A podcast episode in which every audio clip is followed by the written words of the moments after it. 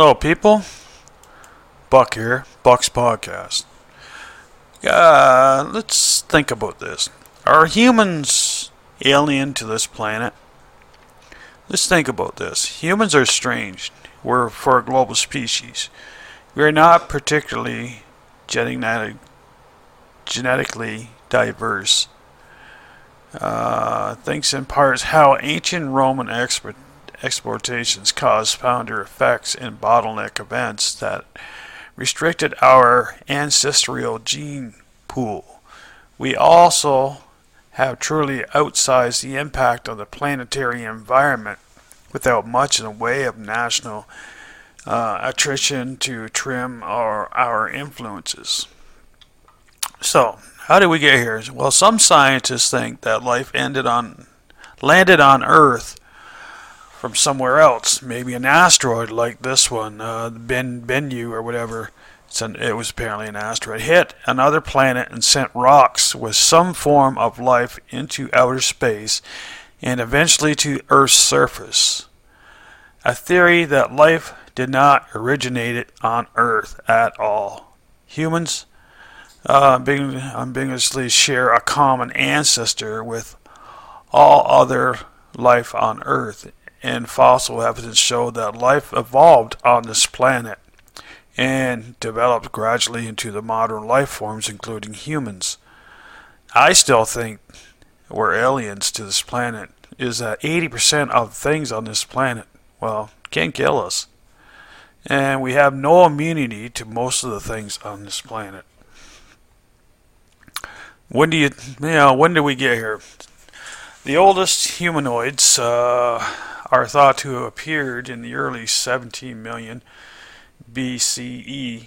Uh, the earliest species of the Homo uh, genesis appeared about 2 million to 1.5 million years before Christ. Uh, current evidence supports modern Homo sapiens appeared around 1900,000 BC.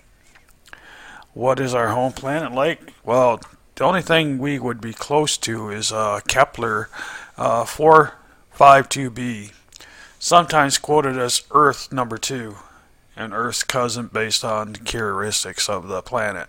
It's also known as the Kepler object. Is an uh, interesting destination. Is a super Earth explorer orbiting within the inner edge of the habitable zone of a sun-like star, Kepler 452 is the only planet in our system, uh, which is uh, about 156 million kilometers or 97 million miles from host star, nearly the same distance as Earth to the Sun, with an orbital period of roughly 385 days, which we have 365 days that our Earth circles. This one takes an extra 20 days has a mass of at least five times that of Earth. Geez, wouldn't be overpopulated then, would we? Has a radius of 1.5 times that of the Earth. It is the first potential rock super Earth planet discovery orbiting within the habitable zone of a very sun-like star. However, it is unknown entirely inhabitable.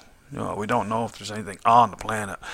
Uh, as it's receiving sunlight more energy than Earth, it could be subjected to runaway greenhouse effects. So it gets more sunlight than actually Earth does. Well, that's kind of neat to know.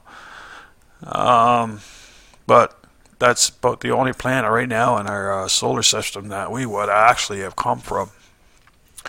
Because our, our DNA is, uh, is says we came from uh, we you know from monkeys, but I can't see that. They might have this uh, some human DNAs, but I can't think I can't see us coming from monkeys.